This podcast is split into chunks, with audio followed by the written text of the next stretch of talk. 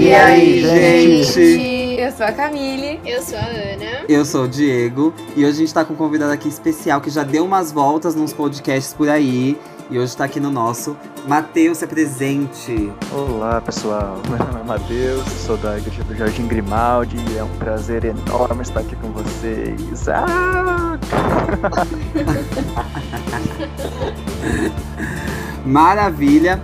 É, a lição dessa semana é o mediador da nova aliança e toda quinta-feira a gente está aqui no Spotify, no Deezer, Google Podcast, onde você quiser dar o play, a gente está presente para dar uma recapitulada nessa lição aí. E se você não estudou, dá tempo de correr atrás aí, para ter pelo menos uma coisa para falar. Então vem com a gente, bora pra lição.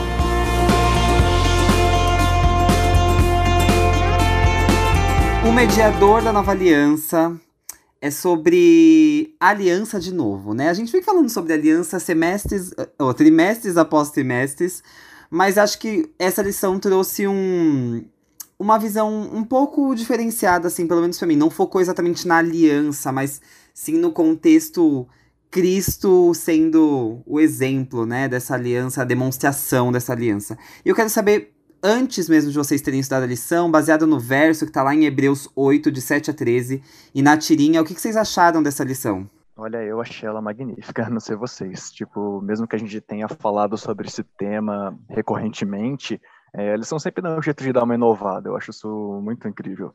É, tipo, nesse caso, eu lendo a tirinha aqui, eu não pude é, não conseguir relacionar é, ao dia a dia da igreja, né? A gente vê direto essa, essa guerra, esse, essa discussão em cima de liberalismo e legalismo. Ah, não, mas a gente foi salvo pela graça, a gente pode tudo, dez mandamentos, para quê?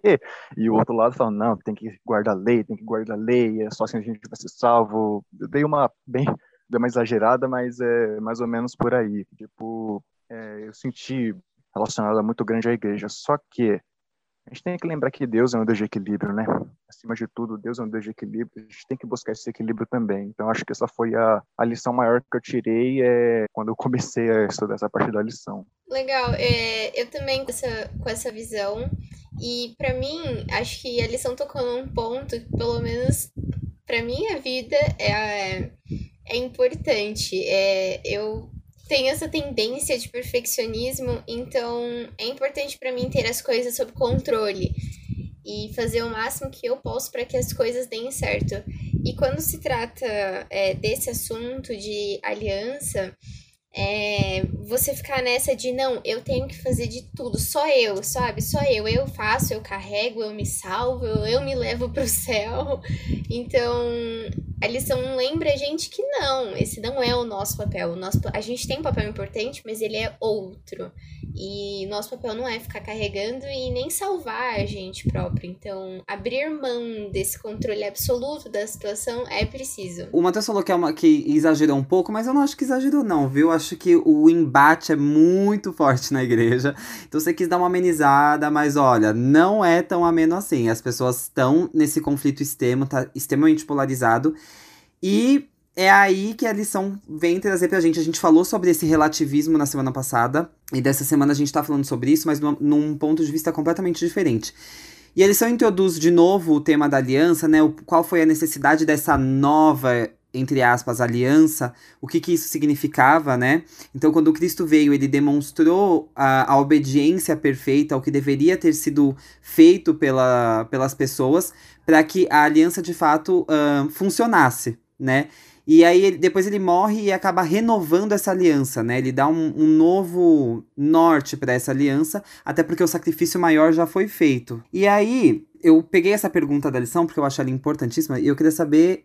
Importantíssima não, interessantíssima, e eu quero saber de vocês o que, que vocês acham. A pergunta tá lá na segunda-feira e tá assim: ainda que guardássemos todos os mandamentos, porque a lei não poderia nos salvar? Porque, de acordo com, vamos dizer, com o lado legalista, né? Tem que cumprir, tem que cumprir, tem que cumprir. A visão do perfeccionismo, Ana. Por que, que mesmo eu cumprindo tudo isso, eu não me salvaria? Olha, eu também tenho. Quando a Ana tava falando, eu tava dando risada aqui. Por quê? Porque eu também tenho essa tendência ridícula dentro de mim. E uma coisa assim que eu custo para aprender é aquela coisa assim que você sabe, mas você não sabe. É, enfim, o caso é que o pecado, ele é uma condição. Então, ele é uma coisa assim que não, não é algo que depende de você, é algo que está com você. É, e um exemplo assim que eu tava pensando quando é, eu vi essa pergunta foi que o pecado, ele é tão intrínseco em você que por mais que você finja apagá-lo, ele vai continuar com você. Exemplo.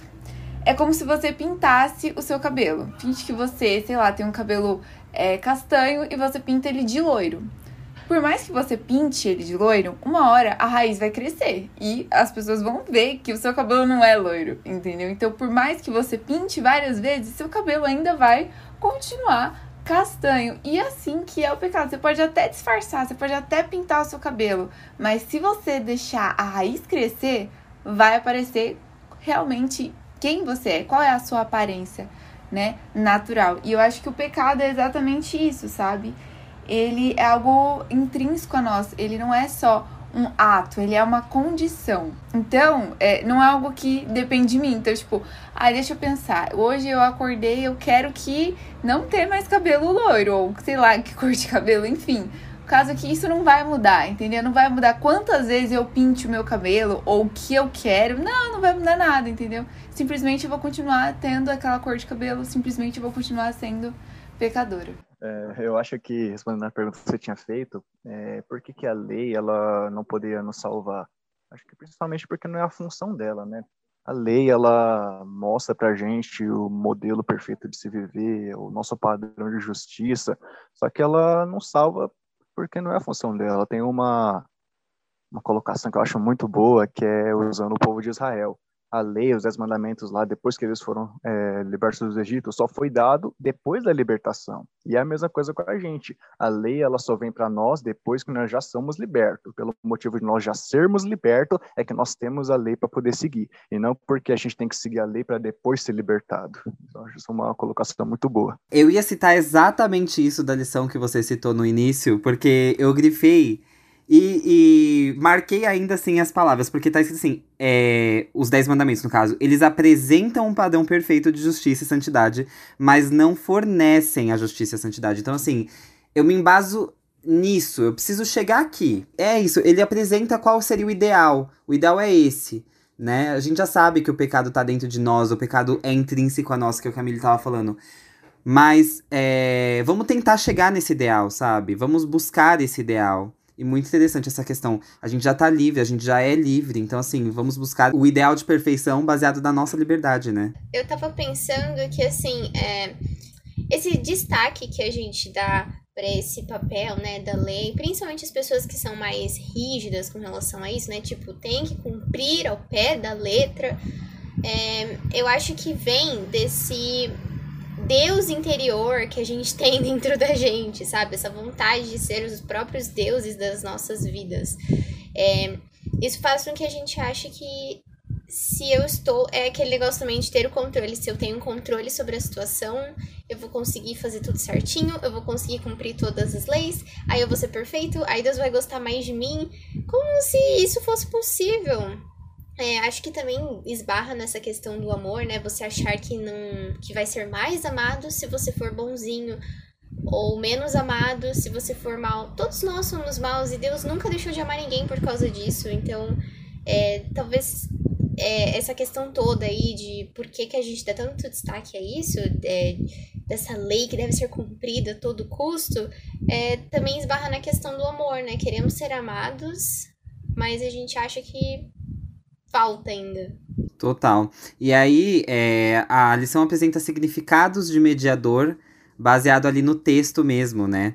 E é interessante o quarto ponto que ela apresenta, que é assim, mediador seria aquele que é fiador e, portanto, garante a execução do contrato. Então, quando Jesus esteve aqui, ele fez justamente isso. Ele se tornou fiador daquilo que a gente deveria ter cumprido, né? Então, ele pagou o preço que seria nosso. E, e por isso a renovação dessa, dessa aliança, porque ele já pagou o preço disso, né? Então, baseado nisso, a vivência é outra, a experiência é outra.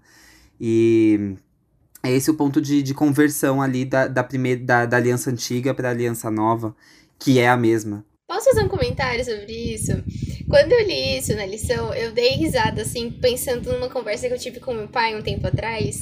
É, para quem nunca viveu de aluguel, né, nunca morou de aluguel, acho que as pessoas não sabem, assim, o que é um fiador. Eu não tinha essa experiência, eu não sabia o que era um fiador.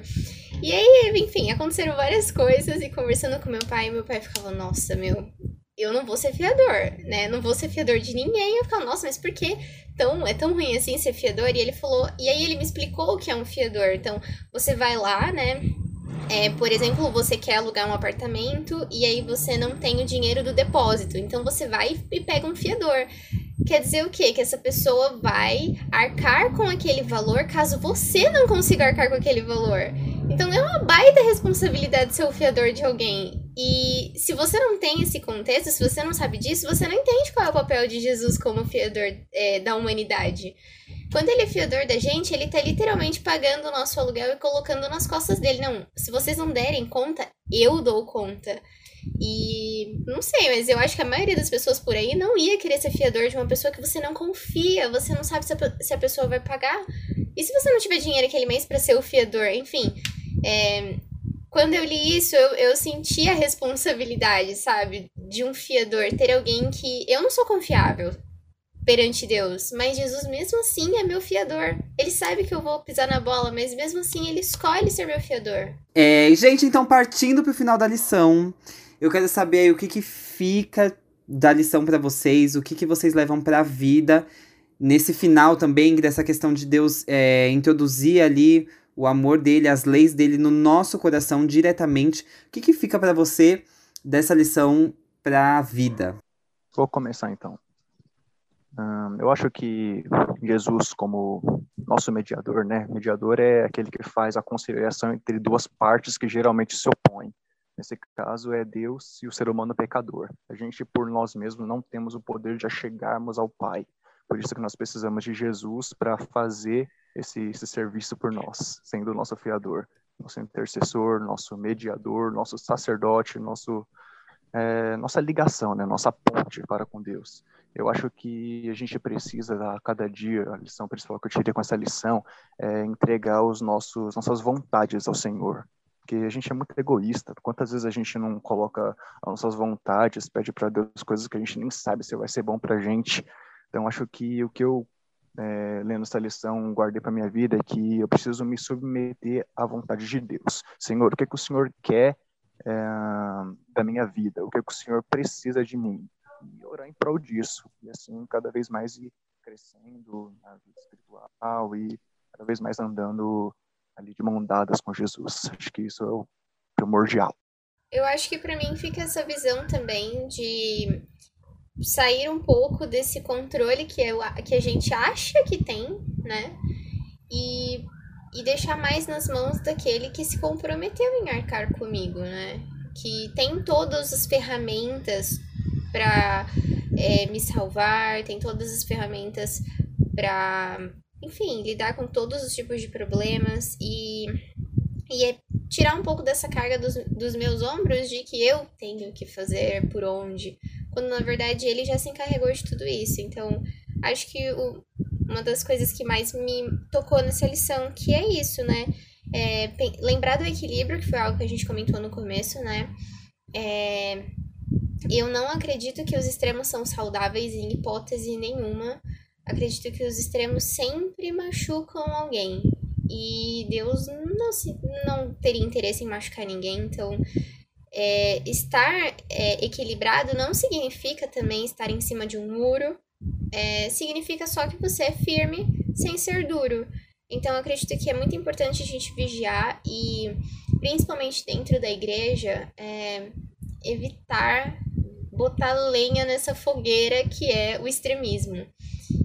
Sempre tem gente que vai ficar mais de um lado, tem gente que vai ficar mais do outro, isso é normal. É, não é agradável, mas é normal. É, e como a gente também comentou no começo, que tem esse conflito, é, às vezes é até agressivo, mesmo dentro da igreja. é a maior ironia, né? Mesmo dentro da igreja pode ser um confronto agressivo. Mas mesmo assim, a gente vai ter que pedir ajuda para Deus e falar: Senhor, não me deixa então criar conflitos, botar lenha na fogueira, porque não é isso que a gente foi feito para fazer. Uma coisa assim que me tocou muito essa lição, eu, eu gostei muito dela, por mais que é, a gente já tenha estudado é, esse tipo de texto, enfim, esses contextos também. Mas eu amei porque eu acho que essa é a essência do evangelho, sabe? É Jesus mostrando que a gente não consegue, mas ele estendendo a mão é, de forma com que nós possamos conseguir. É, porque o fato dele é, co colocar a justiça dele em nós não significa que é, através dele nós não possamos praticar atos de justiça. E eu acho que o mais bonito é, é que o amor que sustenta esse relacionamento, né? Então, é por amor que Deus envia o seu filho e morre por mim mesmo, é, eu com a possibilidade de não aceitá-lo. E é o amor que me mantém fiel a ele. É o amor que me faz ser obediente. Tem até uma frase da lição que diz assim: a verdadeira obediência vem do coração, como expressão de amor. E também é citado na quinta-feira que Deus queria que a fidelidade de Israel fosse uma resposta de gratidão ao que ele havia feito por eles. E eu acho isso muito bonito e me vem à mente uma música dos Arrais que se chama Canção de Oséias, que diz assim que a graça que te trouxe manterá você fiel a mim.